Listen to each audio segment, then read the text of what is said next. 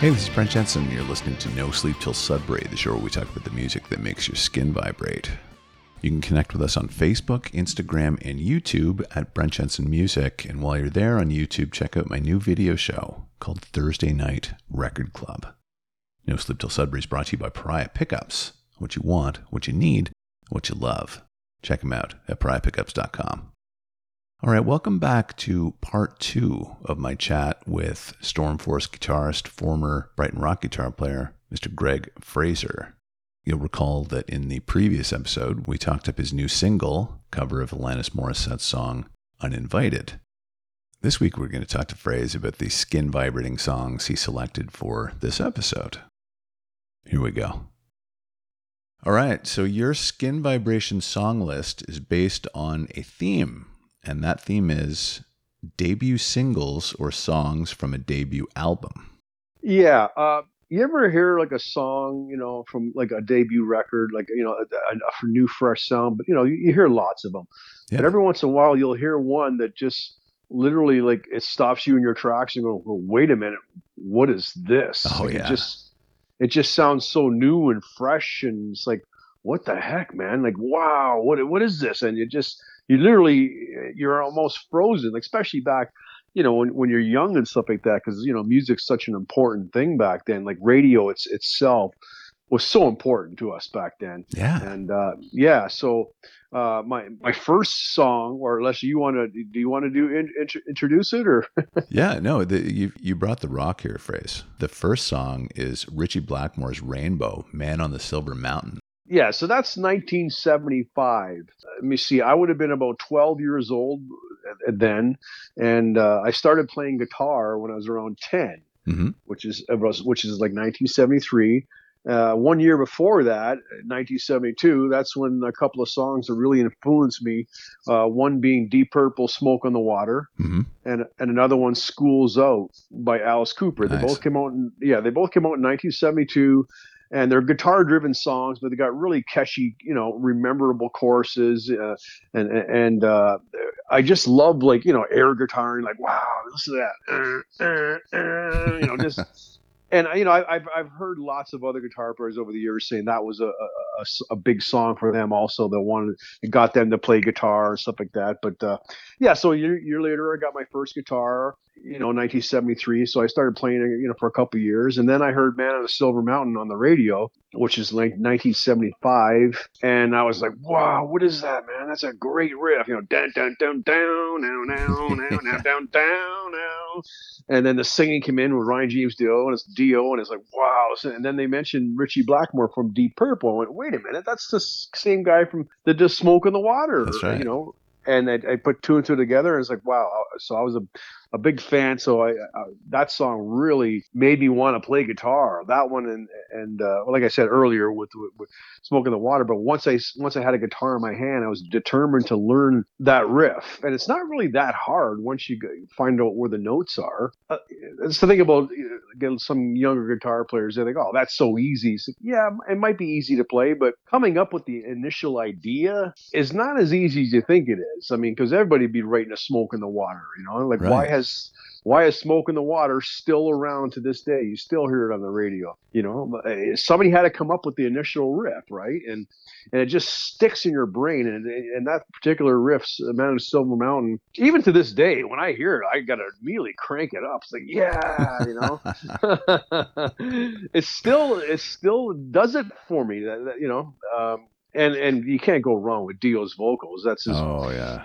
you know that really put him on the map. I know he was in a, a group called Elf before that, but they never really made any waves. Mm-hmm. Yeah, so that uh, that really got me going, man. I mean, uh, Ritchie Blackmore was a huge influence on me eh, starting out, like more more as a, a lead guitar player. Yeah, I was more as a songwriter, I was always more into Jimmy Page and and, and, and, and Led Zeppelin. You know, I was a I was a big fan of his lead playing also for sure. But the Ritchie Blackmore's first record, you know, and then Rainbow Rising, and then Long Live and Rock and Roll, of course, and then the, the live album on stage was a, a real big record for me because. Uh, he would jam like you know they'd take a song that's normally four minutes and they'd play for like 20 minutes and they'd have this long instrumental uh, just literally just jamming. So I would jam along with the songs, trying to figure out what he's playing, and then you know try try to play off of him and learn. You know, I learned how to play keys and stuff like that. Like, oh, okay, this is all he's playing this all in A. So then you try to learn from that. So yeah, it was a you know that that was a long, it was a big learning part for me, like learning how to play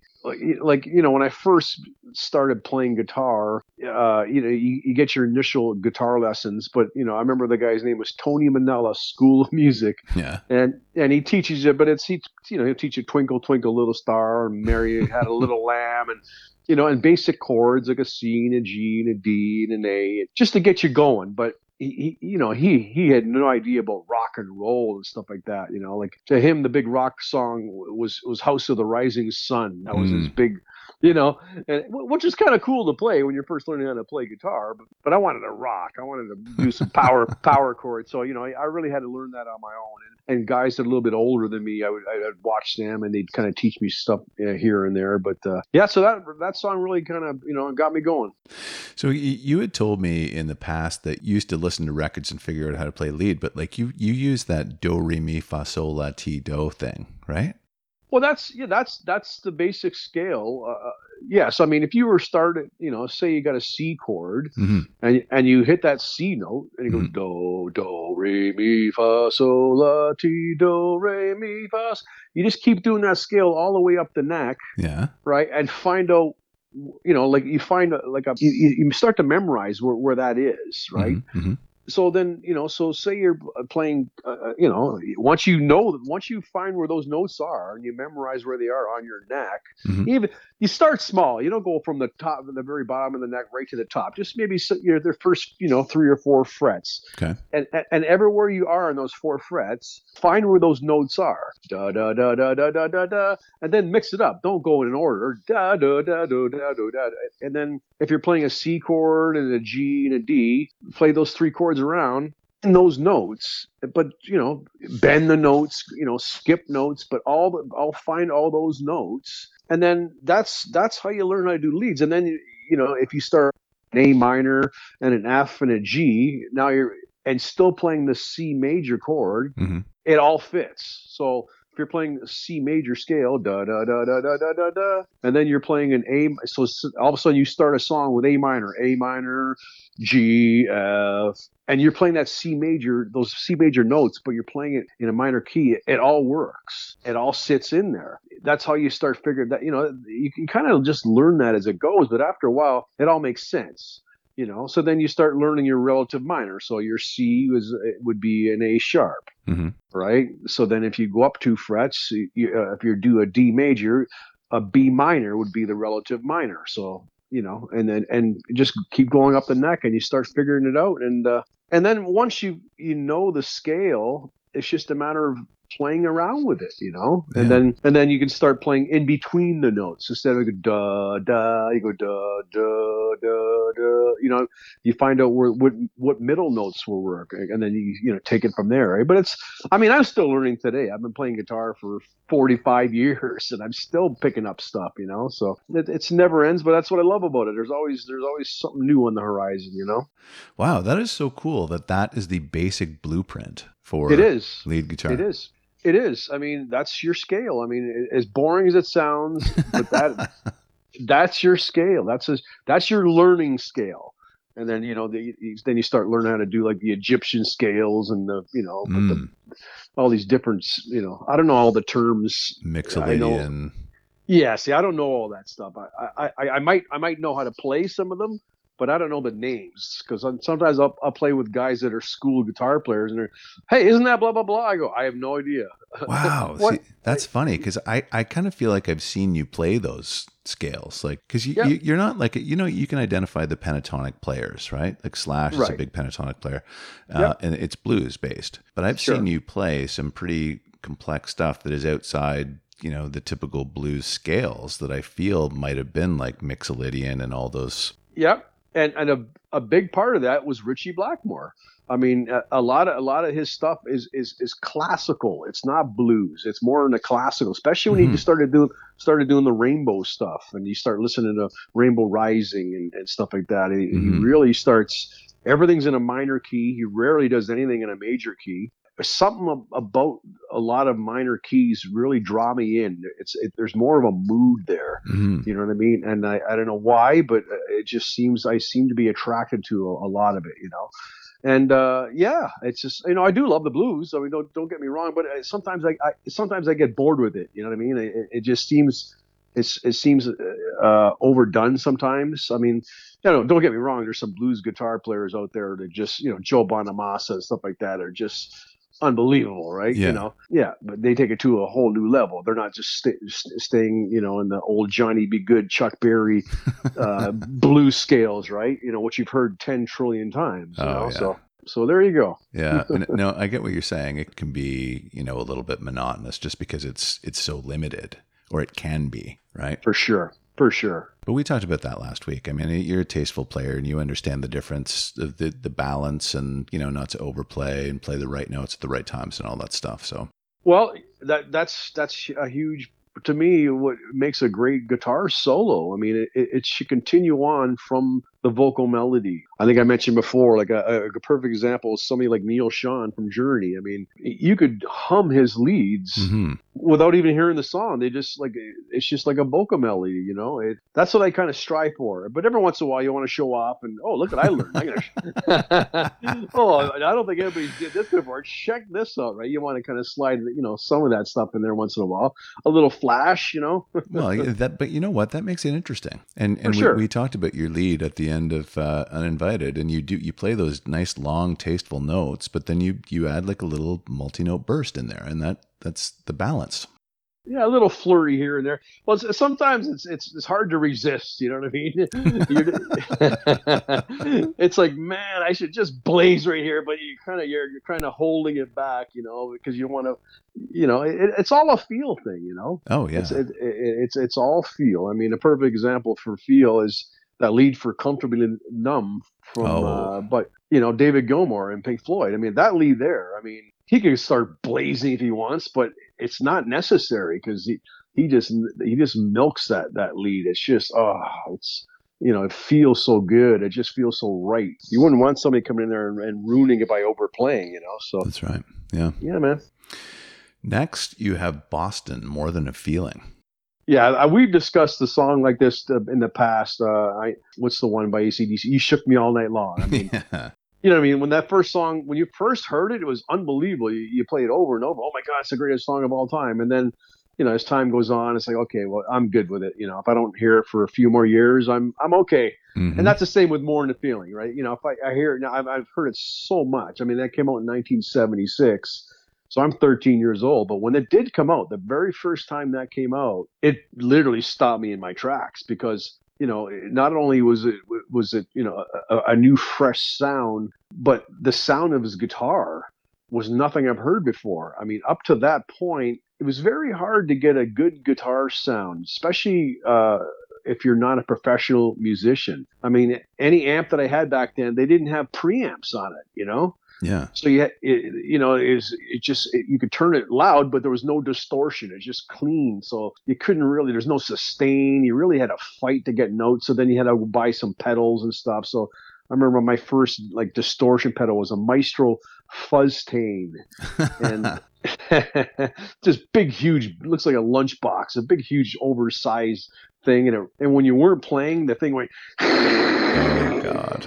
You know, so it made that noise until you hit a chord, then it would kind of cancel that noise out. So you, you gotta, you kind of had to play the whole time while that thing was on. You know, it would it would give you distortion and some sustain, but it didn't sound good. It just sounded dirty. You know what I mean? Yeah, so you know, you really even before Boston, you know, there's a lot of groups that had some distortion on their guitars and stuff like that, but nothing that separated their sound from anybody else's sound. They all kind of had a similar the Marshall Strat with a you know with a Strat or a Marshall with a Les Paul. It's a typical sound back then, and Mhm. it's you know sounded great. I mean, some killer killer bands had that. But when Boston first came out, Tom Scholz's sound was was unbelievable to me. I Yeah. mean, it, it just had this distortion that was so clean and precise, and his and his and the tones of his leads you know, they really popped out. They had a lot of sustain, but they didn't sound tinny or, or too twangy. They had a real scope to them, and and the, and the songwriting was unbelievable. I mean, the the, twelve string guitar and the six string, you know, they all mixed in with the organ and the harmonies, and the and the songs were also well written. And then when you buy the record, it one song just flowed into the next song, and uh, yeah, so more in the feeling that. Uh, you know that that song was was huge for me uh, because it introduced me to Boston, and uh, that record was, it, you know, to me it was a masterpiece. I oh mean, yeah. Uh, it, you know, for the way it all just came together and, and one song into the others, it was it, to me it's epic. You know, and uh, I, I remember hearing uh, you and uh, your co-host there on uh, Thursday Night Record Club. Yeah, Yeah. you guys were talking about that record, you're dissecting it, and uh, and I and I think uh, the your co-host, I forgot the guy's name. I'm sorry. Alex. Alex. Hewitt. Alex, yeah, yeah, yeah, and he's he's a little younger, and uh, so some of the, some of the songs he wouldn't get, you know, we he wouldn't uh, he, he didn't get like I got when I first heard it because Mhm. you know now you know now you know how many years later is that you know from '76 till now, anybody can get that Boston sound. It's so easy, man. I got a I got a little Marshall combo, or not a Marshall, a little Marshall Cube amp. I think I bought it brand new for eighty bucks. Oh, It's that you know what I mean. It sounds killer yeah. it, it sounds killer, you know. And uh, if I had that that little amp back in 1976, I mean, people would have, would have been flipping out, like you know, Oh like yeah. you know what I mean. But now it's like it's so easy to get that sound now, and he, plus Tom Scholz, the guitar player in Boston, he created the the Rockman and stuff like that, and you know, Def Leppard used that for most of all the records. Mutt, Mutt Lange was a big fan of that Rockman and Mhm. use that for all pyromania and hysteria and all that stuff for mostly like mostly all the guitars late 80s i forget the exact year we uh, my, my band brighton rock got to open for boston at Oh, Copps wow. Colis- at Copps coliseum in hamilton so if you were to tell me tell me when i was 13 years old get my mind blown by this band that i'd be opening up for them 20 years later whatever it was i, I wouldn't have believed you that's for sure you know and uh and that was so cool because uh the, the Boston show itself, that was their first show of that particular tour. So for their sound check, instead of them just running through a few songs, they did the entire show with full lights just Oh, to make wow. sure all, all the lighting cues were there and all the sound there. And Tom Scholz, the guitar player, spent most of his time back at the soundboard, making sure the sound's all right and watching the lights and and there's literally nobody in the entire audience. Like you know, the some of the road crews walking around, some of the you know guys in our band were running around. I'm just like I'm about I picked up about six rows back, dead center, all by myself, just looking at the stage, looking at Brad Delp and going, I can't believe what I'm watching right now. I'm the only person sitting down in this entire arena right now. That's got a free show. unbelievable. eh? Oh yeah, it was unbelievable. It was. Uh, it was. You know, talk about making the hairs on your on your uh, arms stand up Oh, because yeah. I'm here. You know, I'm. This is the first time I'm seeing Boston, by the way, too. You know, I never got to see him before that. So like, my, you know, like, oh my god, I can't believe they're playing. Oh, I love that. I love that song too. Oh my god, you know, it was so cool, and they were so tight. And uh, you know, most when you go watch a band, they got a couple of uh, Marshall stacks behind them, and you know, a bass rig. What they had behind them looked like NASA. It, it, it looked like just all these like con- like all these boxes with tons of knobs and meters and lights flashing. It's it's all you know whatever he invented back then, eh? And Yeah. it was it was like wow, check what am I looking at here? Like Jesus, look at this. It's, and it sounded spectacular, man. They were so good, you know. And uh, and Brad Delp, man, you know, God bless him. He, you know, unfortunately he passed away. But there's a, there's another guy that's you never really hear when Mhm. they talk about great great singers because he is a great singer, man. Holy God, you know Yeah. He had great range, eh? great range and, and great vocal melodies. I don't know if uh, Tom wrote the melodies, but uh, or the lyrics stuff like that. But yeah, man, it's it's uh, great range. though. I mean, some of that stuff is really hard to sing. And uh, you know, I, I remember when the, when the record came out, I, a few years later, I'd see bands trying to play Boston, and they could never really pull it off. You know, it's Mm. because because it's like, ooh, that's that's a tall order, man. You know, yeah. Yeah. you know, it's not as easy as you think it is. You know. That's right. Yeah. uh, you got Van Halen next here, Eruption, going into You Really Got Me from 78. Yeah, so well, you know, there you, you hear the word game changer thrown around. I mean, yeah, when I first heard Eruption, I wasn't sure what I was hearing. I thought for a second it, it might be uh, it might be like a keyboard solo or something, but it had a guitar tone to it. and then I and then it went right into "You Really Got Me," and I went, "Whoa!" And then I heard the guitar leader really got me. It's like, what is this? Like, I knew, I remember, I remember the song from the Kinks, but you know, it didn't sound anything like that. I mean, this was like the Kinks on steroids and I, I, think I was listening to 97 Rock out of Buffalo back then, and they because they used to play all that stuff. Canada wouldn't really touch that stuff until it became a hit in somewhere else, and then they then they start playing it. But uh, so then the song ends. It's like, yeah, and that's uh, that's a new one by Van Halen. And it's like, what what was that?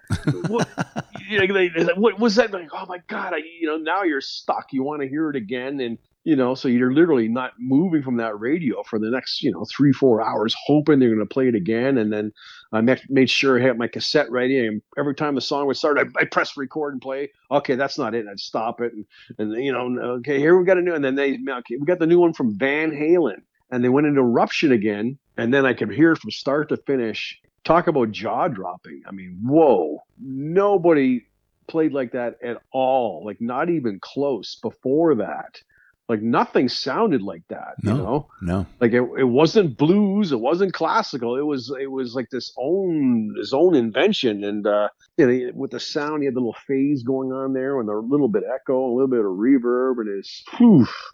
and by then it's 1978 i'm about 15 going on 16 years old I couldn't believe it. I go, oh my god, I gotta buy this record. So then you know you couldn't get the record, you know, every day. I mean, hey, you got the new one by Van Halen? Who? Who? You know, oh my god finally came in and I just, you know, I just, I couldn't wait to get it on my turntable. And then I was, you know, and blown away. Every song was like, you know, like, holy God, listen to the speed on this guy. But not only speed, but clarity. Like mm-hmm. he could really, he wasn't just, it wasn't just a wash of notes. Like he could really distinguish the picking. And, uh, but what he was playing is just like un, unlike anything, you know, now you hear so many people have copied them in certain ways over the years. You don't appreciate like anybody that's a new guitar player, new fan. They don't appreciate what it was to first hear it, like for the very first time, you know. And I was lucky enough to see them on uh, on their first tour there. They opened for Black Sabbath, Niagara Falls Convention Center That's in so Niagara cool, Falls, man. Niagara, Niagara Falls, New York, and uh, I was about three, four rows right in front of Eddie, and uh, was totally blown away. I think I even mentioned to you before. I think we were talking about Van Halen on uh, on uh, Derek. Uh, yeah. Derek's uh, uh, show there, uh, Williamson. Scotch on the from, rocks. Yeah, from Thunder Bay, and uh, but the you know up until then, you know there was no much there was no much music. There was no MTV. You know, other than like maybe the midnight special and in Mhm. concert and Don Kirshner's rock concert. You know, that was the only time you really got to see a band like what they look like, how they move on stage, how they interact with each other, because you never got to see that.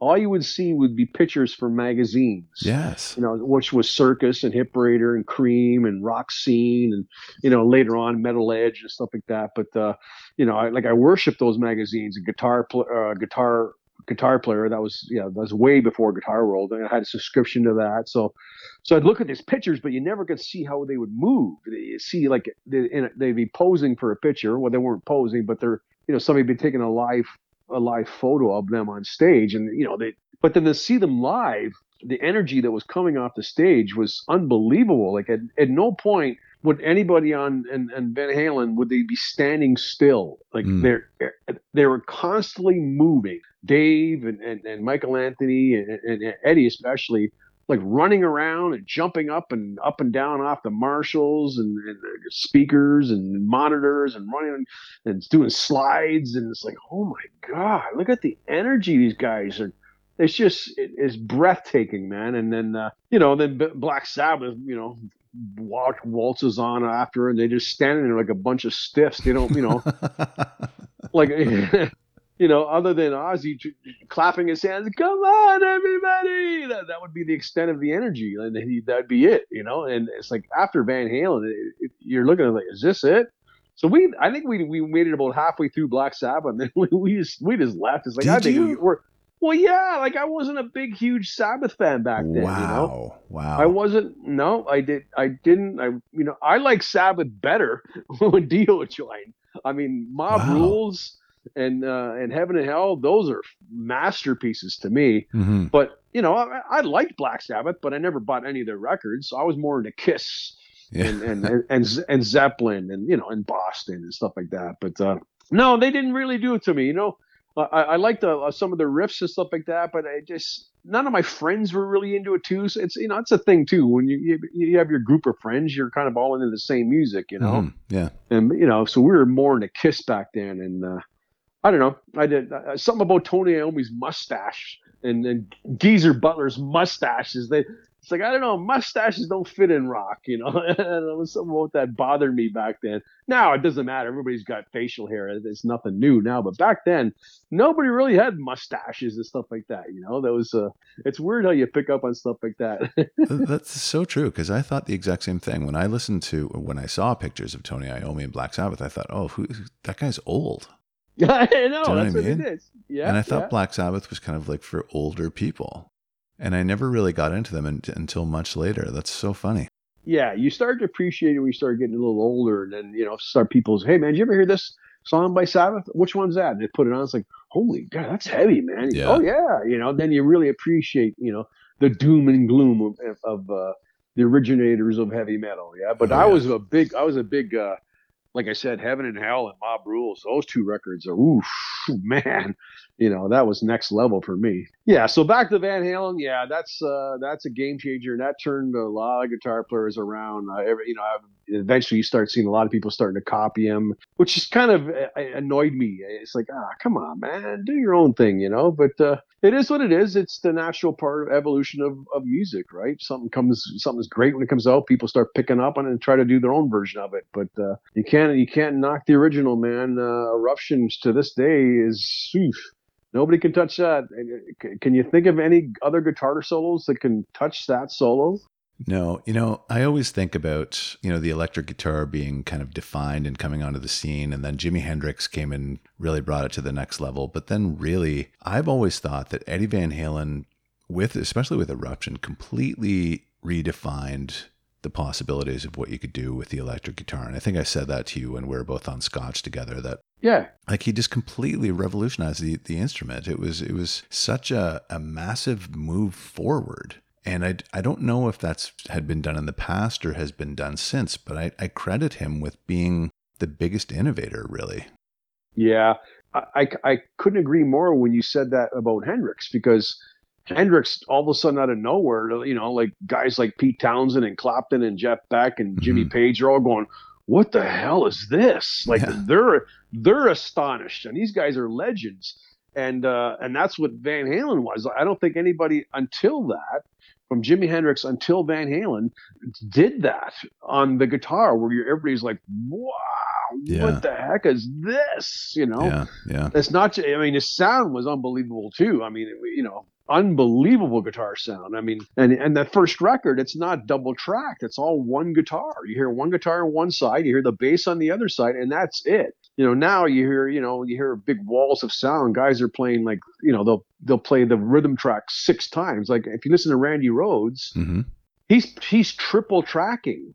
Oh. Not double track. He's triple tracking. Even his guitar leads. He plays those things three times. Oh, I didn't know so that.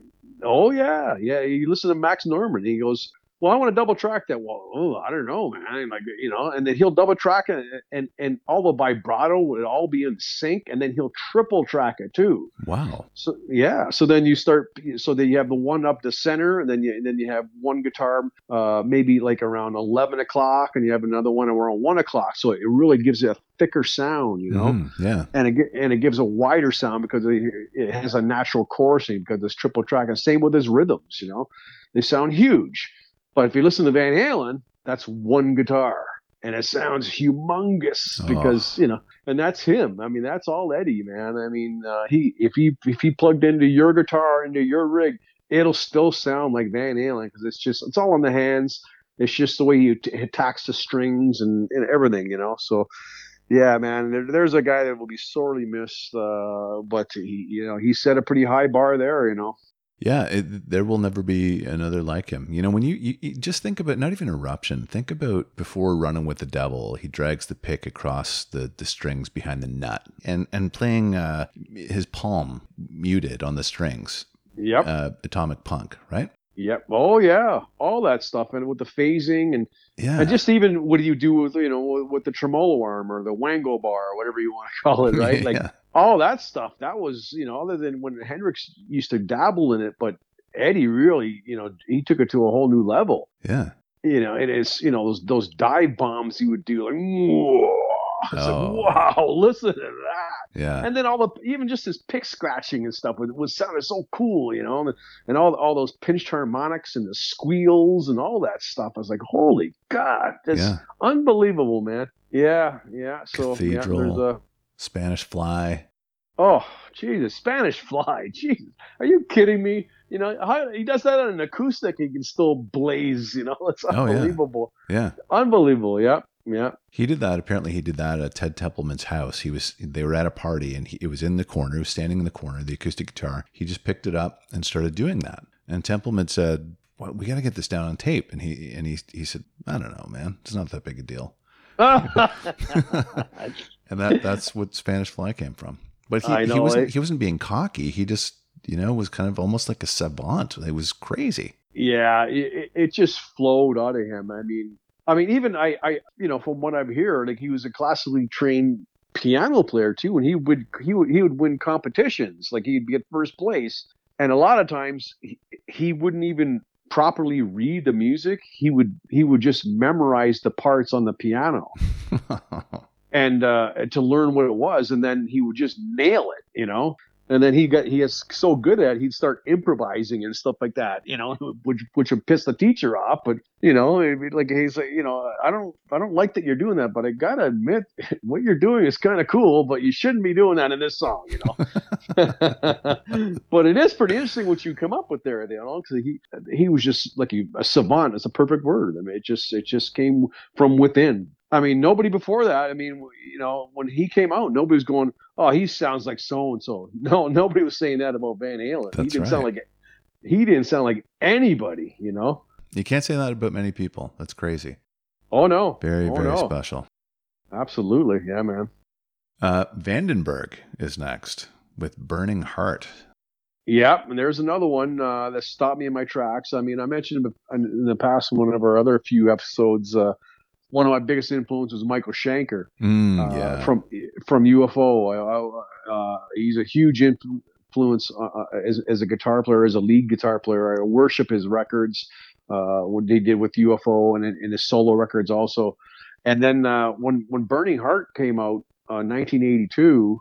I managed to hear from the, the beginning of the song, and I right away it attracted me because it, it starts off slow, but it was in a like a classical down, down, down, down, down. And it's like, oh, this is kind of cool. And then I heard this, and then the chorus kicked in. I was like, "There's like, wow, I like I like the way that it, it, it's now it's it's it's a power. You know, now it's you consider that a power ballad, but back then a lot of people weren't doing that. You know, in the in the mid '80s, that became every song, every band had to have a power ballad, right? But yeah. this is this is the one. So then when the guitar solo came in, it, it's it's like whoa, what am I hearing here? It's like a cross between Ritchie Blackmore and Michael Schenker. It had the tone, but killer vibrato, really well thought out guitar solo. You could tell he wasn't winging it. Like he, he this was a pre-planned solo because all the notes fit so perfectly and the solos doesn't sound like, but it has the same type of uh, build, like a, like a Stairway to Heaven. Hmm you know you know the way the song kind of it, had that same kind of feeling you know like, Like it has sounds nothing yes it has and it sounds nothing like it but it had that same you know type of feel to it. And the solo blew my mind. Like, wow who in the heck is this? And uh, so then I, you know, I got to buy the record, and the whole record's like, "Whoa, this is my new guitar hero now." and man, this guy, who is this guy? Adrian Vandenberg. You know, it sounds exotic. You know, sounds like Van Halen, Vandenberg, Van. And sure enough, he's he's. Uh, I'm pretty sure he's Dutch or he's, from Holland or Denmark, one of those countries out there. And I was a huge fan. And uh, and then I heard they were coming to Buffalo, and uh, I got my uh, buddy Stevie Screams from Brighton Rock and another buddy of mine. We got to go see it, man. Let's get there early before you know it's, it's going to sell out for sure. Let's get there. The rooftops in Buffalo and we get there the, the doors open at 8 and we were there at 7.30 and it's like god there's hardly anybody here what's going on you know so then we get there and now it's like it's 8 o'clock and it's like maybe maybe at the most hundred people, and go, what the heck? And all of a sudden, the band comes like, are you kidding me? There's only hundred people. And the the place holds like 500 people maybe, and there's only hundred people there, and I couldn't believe it. I was shocked. Wow. You know, because I figured everybody would be blown away by this record like me. That's what when you're young like that, you think that everybody's feeling the song like you are, and it's not the case. You know, that's why you think these bands. You know, I thought Vandenberg were like Led Zeppelin to me. They, they, you know what I mean? They, they were like, oh my god, this is the best band, and you know, because they're so new and fresh, and and uh, I could. So they came out and they played like it was an arena. They, they didn't hold back, man, and uh, they kicked ass. And uh, the one thing I remember about the the singer, even though he sang in English, he couldn't speak English very good. So the guitar player Adrian, he he talked between songs and that that's that was I found, found, found that kind of cool. You know, I was like, wow, what's that? You know, mm. he's is is pretty broken English, but I can he really appreciated being in America for the first time. It sounded like he was, and uh, you know, I really it really touched my heart. You know, the way how humble he was. And that's awesome. Really, really appreciative that we were there, and I felt so I felt bad like they didn't have more people. But you know, on the other hand, it's like, man, these guys are still, you know, still they're not phoning it in. They're up there like just blazing, man. And uh, I'll never forget it. And I'm still a fan to, to this day. And a matter of fact, uh, uh, a year or two ago, he put another. He he got Vandenberg back together with a new singer. Uh, what's that guy? Uh, Romero. I forget the guy's first name there. I don't know. He, uh, I forgot the guy's name, but actually, like Rainbow got back together about two, three years ago for one little tour. But anyways, uh, they put a you put a record out and it sounds great. It sounds really really good, man. They had some guest bass players. Rudy Sarzo played in a couple of songs because they they played together with White, White, White Snake. Snake and stuff. Yeah, but it's a great record, man, and it's it sounds really good too. You know, like a really good pumping record. It sounds fresh. It doesn't sound like a lot really over processed like a lot of bands today now. They kind of yeah. over you know because with Pro Tools you just have un, unlimited you know, you can you can just keep adding and adding and adding and adding and adding guitars, and you know, you just you get this wall of sound that kind of after a while it's kind of exhausting. And uh, and Vandenberg's approach on the, in that last record was no man, let's strip right back down to one guitar, one bass, and set of drums, and that's all you're hearing. I love and that. It's re- oh, it sounds so refreshing. It doesn't sound like it's you know they're playing with a click track. It just sounds sounds like they're playing live off the floor like the old days and there's there's an energy there you can't you can't really touch uh, with the when people overdo it in the studio and stuff like that like this. So yes I, I highly recommend that record man. Check it I'm out. gonna, i'm gonna check that out. I love that. I love that whole ethos of like stripping everything back and just no effects because you're right a lot of the stuff that you hear especially from you know those types of bands they often tend to like eh, you know the high they high gloss everything right? And it's like almost homogenized Totally. I couldn't agree more, man. It and, and to me, what happens when you got a record like that, for some reason, when it's so huge and fat and humongous and over processed like that, you get you start getting to me, you start getting ear fatigue. Yeah. You, it, you can't listen to 10 songs in a row like that. It's just it's just too much. When there's a, if you listen to like the early records, you know, where that's the faces or whatever, man, it's a lot really stripped down. Or you listen oh, to yeah. free you know early bad company and stuff like that it's it, there's a there's an openness. Yes. and and, it, and and you can you can feel it sounds live to me. It sounds like we're we're nowadays nothing sounds live. It sounds like studio to me. Mm-hmm. you know what i mean? It loses that live feel. So yeah. yeah so I, I i recommend that one if you ever get a chance. So the the first one burning heart and the and the next two records after that, heading out for the storm and yeah, uh, heading the storm. storm. Yeah, I had that when I was a Yeah. kid. I loved it. yeah. What was the one song? Friday night. That's du. Yeah, yeah, man. Oh yeah. That, there's another great guitar solo on that one too, man. He's That's so- right. Oh yeah, yeah, yeah. There you go. Number that was number four, I believe. We got one more. What is yeah, it? we got one more. It is Alcatraz, Island in Ah. the Sun from '83. Yeah, and there's another one. Uh, the singer Graham Bonnet Mhm. used to sing with Ritchie Blackmore's Rainbow, and he actually played with he, he well he did the the Down to Earth record with Rainbow after Dio left. He replaced Ronnie James Dio, and then he was in uh, in Michael Schenker's group there uh, after Gary Barden left. That's right. Um, Forgot about yeah, that. Yeah, he did the. He remember that song. Uh, She's a great dancer. That's uh, that was um, Graham Bonnet singing. So uh, you know, I was well aware of him, and I used to love that song when in Rainbow. Uh, since you've been gone, since you. So then I heard, yeah, he's got a new record out with his new group Alcatraz. Oh, okay, I'll check it out. And then as soon as the song started, if you hear, if you remember Islands of the Sun, Island in the Sun, it uh, it's with you know it's it's the intro, but there's guitar harmonies, like uh, lead harmonies, right off Yeah. the bat, Yeah. and it's and it's like but really killer vibrato, and it's like whoa, who who the heck is that on guitar? and then the song starts, and then you know it's like wow, great song, I love the song, great chorus, well, killer killer chorus, well, this is a great song, and then the guitar solo kicks in, and this is the first time ever hearing Yngwie Malmsteen. It's like, wait a minute, what the heck is this? Yeah. yeah. like the speed was unbelievable and uh, like you know much like van halen but it, it totally different style this is pure classical influence uh, uh, from what i understand he was a big uh, he was really into classical music but paganini Mhm. that was the guy was the guy he really uh, I, I think that's he was that's a violinist wasn't it paganini uh, I believe so. Yeah. yeah Yeah. He So he played really like, he played piano scales and uh, on the guitar and and Yeah. like violin like classical scales. Yeah, and then so what he was playing was like what I was trying to play. Like you know, I would love to, but he he could you know he was ten times better than I could ever play back then. To this day, he's still unbelievable. He's jaw dropping, but you know you get tired of, of the way he plays because it's all the time. It's all it's just it's just too much. But uh, and that's what I loved about Alcatraz and and Yngwie with Alcatraz because you know he's he's so next level as guitar player, like unbelievable player he works great within a band. You know what I mean? So he's not blazing from start to finish. So you re- you really appreciate the guitar solo instead of it just being the whole song being a guitar solo. Which I find with his later stuff, it's there's no structure. It's all based around his his playing. Now songs, the songs themselves kind of take a back seat. It's all built around his guitar playing, and uh, you know that to me that gets a little stale after a while. You, you, you, you're impressed, but after a while you're not impressed anymore because you, you've already. It's like okay, I get it, man. Like we you've established that you can play unbelievably fast, but does it have to be every single song?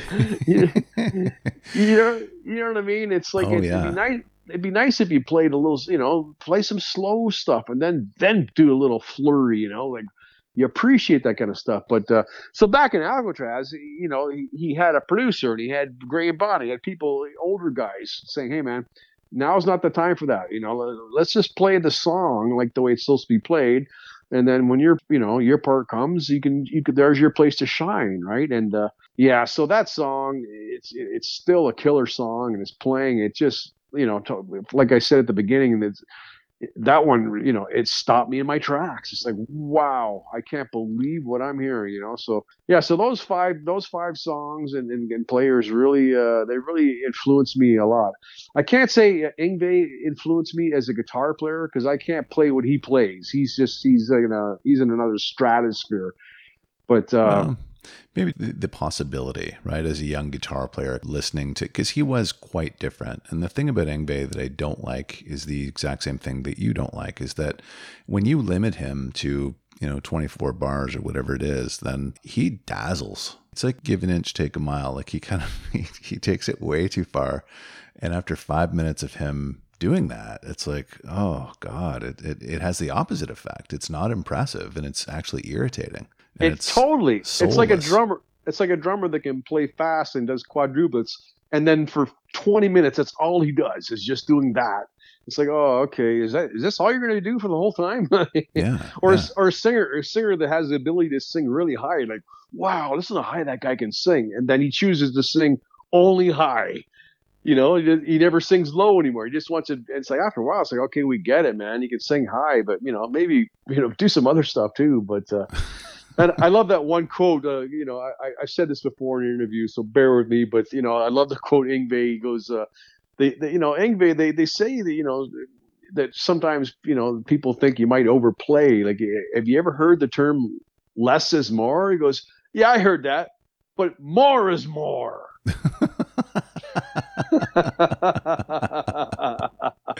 that's perfect because that, that that's him basically. That's right? him, man. He's just defiant, doesn't care what anybody else thinks. He does no, not play for the song. No. He plays for Yngwie.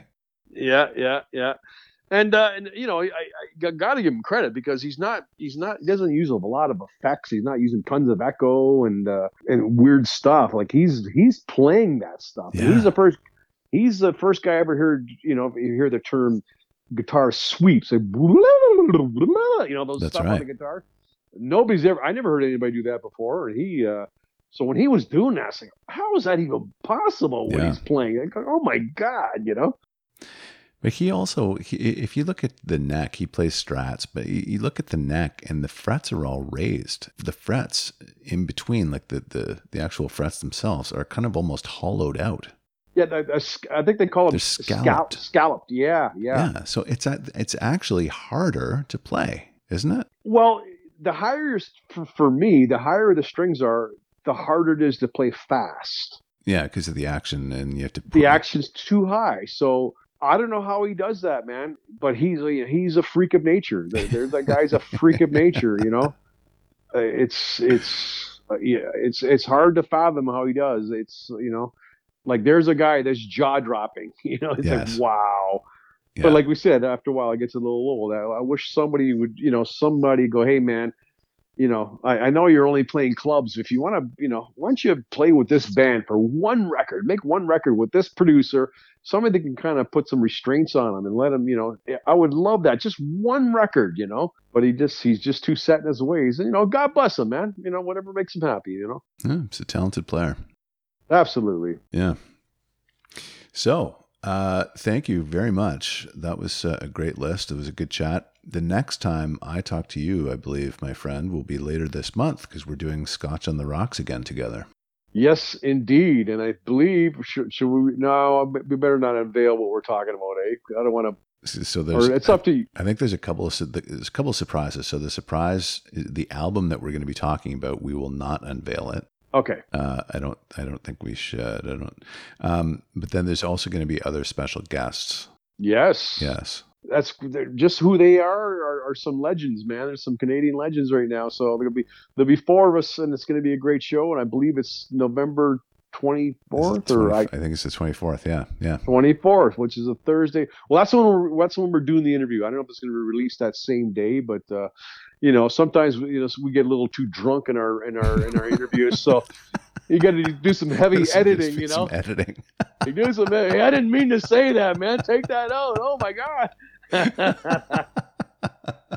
uh, this this is going to be a good one too. You know, this uh, I like getting together with all these guys. It should be a good time. You know, Derek's always a great guy to talk to. As you are, Brent, you're always a pleasure to talk to, man. And you. Uh, and I, I, really appreciate every time you have me on, and uh, you know I can't thank you enough for even thinking of me in the first place. You know, it's uh, so anytime in the future, I'll, you know, you can always count on me. Yep, uh, you know, I'll definitely come back on and we'll talk about whatever you want, man, for sure. Oh, dude, it's it's a privilege having you on, and I love our chats. We've always had great chats. This is like your fourth time on the show. I hope you come back again, man, because uh, I, I love doing this.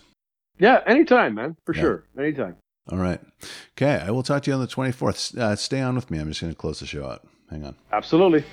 All right. This has been No Sleep Till Sudbury with Brent Jensen and my very special guest, Mr. Greg Fraser. Until next time, folks, take good care. Brent Jensen is the best-selling author of No Sleep Till Sudbury, Leftover People, and All My Favorite People Are Broken. All titles available in stores and on Amazon worldwide.